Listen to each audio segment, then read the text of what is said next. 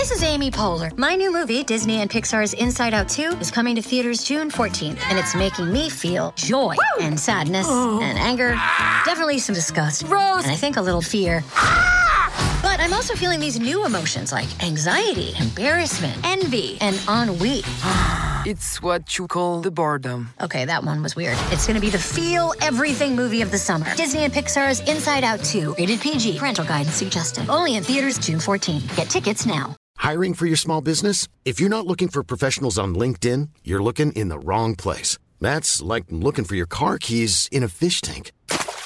LinkedIn helps you hire professionals you can't find anywhere else, even those who aren't actively searching for a new job but might be open to the perfect role. In a given month, over 70% of LinkedIn users don't even visit other leading job sites. So start looking in the right place. With LinkedIn, you can hire professionals like a professional. Post your free job on linkedin.com slash spoken today.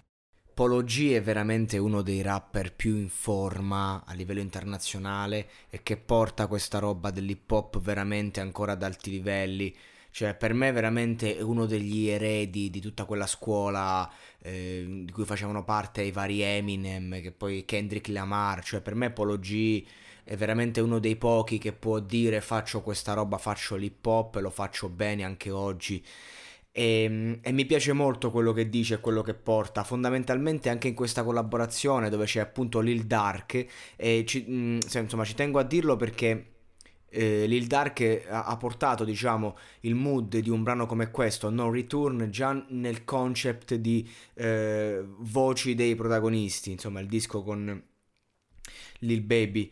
Perché praticamente ehm, in questo brano si, si parla eh, a parte il, l'attitudine con cui viene affrontato il brano ma si parla comunque di scelte passate che si ripercuotono nel presente. Si parla di questi personaggi che comunque si soffermano a, a riflettere su quello che è stato e su quello che è. Dice piccoli bambini diventano uomini adulti, veniamo da culle disfunzionali. C'è l'ammissione della disfunzionalità di un certo mondo che non è neanche colpa tua perché ci nasci all'interno. Quindi anche qui mi piace questo, questo mood di ridimensionamento di un mondo che invece è stato sempre ostentato negli ultimi anni e poi ripreso da tutto il mondo, ma con fare diciamo da pagliacci, ridicolo, invece qui no. Qui ti dice devi, de- devo imparare a giocare la mano. Dice non metterti mai troppo a tuo agio, non stare nella comfort zone in un mondo che ti distrugge perché poi ti ritrovi ad essere una persona che non sei. Dice, questa è una piccola merda, puoi pensare che sia sexy, finché i veri assassini non vengono e ti umiliano. Eh, stavo guardando mo su Netflix un film, Four Brothers, in cui praticamente c'è questo gangster che prende a uno dei suoi scagnozzi, gli butta il cibo a terra e gli dice mangialo cane. Lì che devi fare? Che devi fare là? Ah, tu le cose. O gli spari in testa, oppure gli fai fare vent'anni di galera. Poi dice, ah, l'infame, l'infame, mi, mi, mi, vuole umiliare, mi fa mangiare la, la, pasta di cane in mezzo al pavimento.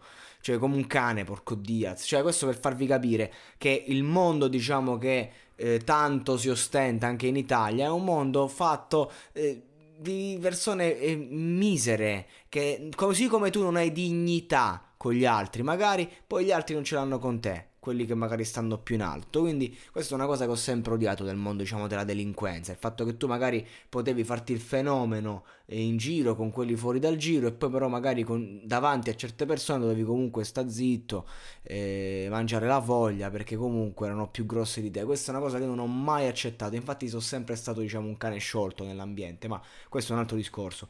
E, ehm, tutto il giorno digli di girare il blocco finché il tuo migliore amico non si sdraia. Cioè, quando vedi il tuo migliore amico morire morire, perché qui comunque si parla di, di, di ghetti americani, si parla di situazioni al limite, al margine, dove veramente tu hai 15 anni e ti ritrovi in galera per tutta la vita per un errore che hai fatto. E quindi cioè, è giusto anche eh, parlare di questa roba in questo modo perché in altri paesi accade in maniera differente, la criminalità è ovunque, però ogni paese, ogni città, ogni luogo ha il suo modo di gestirla e diciamo che se, se nasci come persona di colore in certi ghetti, in certe zone, è difficile che poi ne esci, soprattutto se sei in quelle zone di Chicago che insomma non è proprio certe zone di Chicago non sono proprio il top, no? Eh, non a caso ci hanno girato Shameless. Adoro Shameless.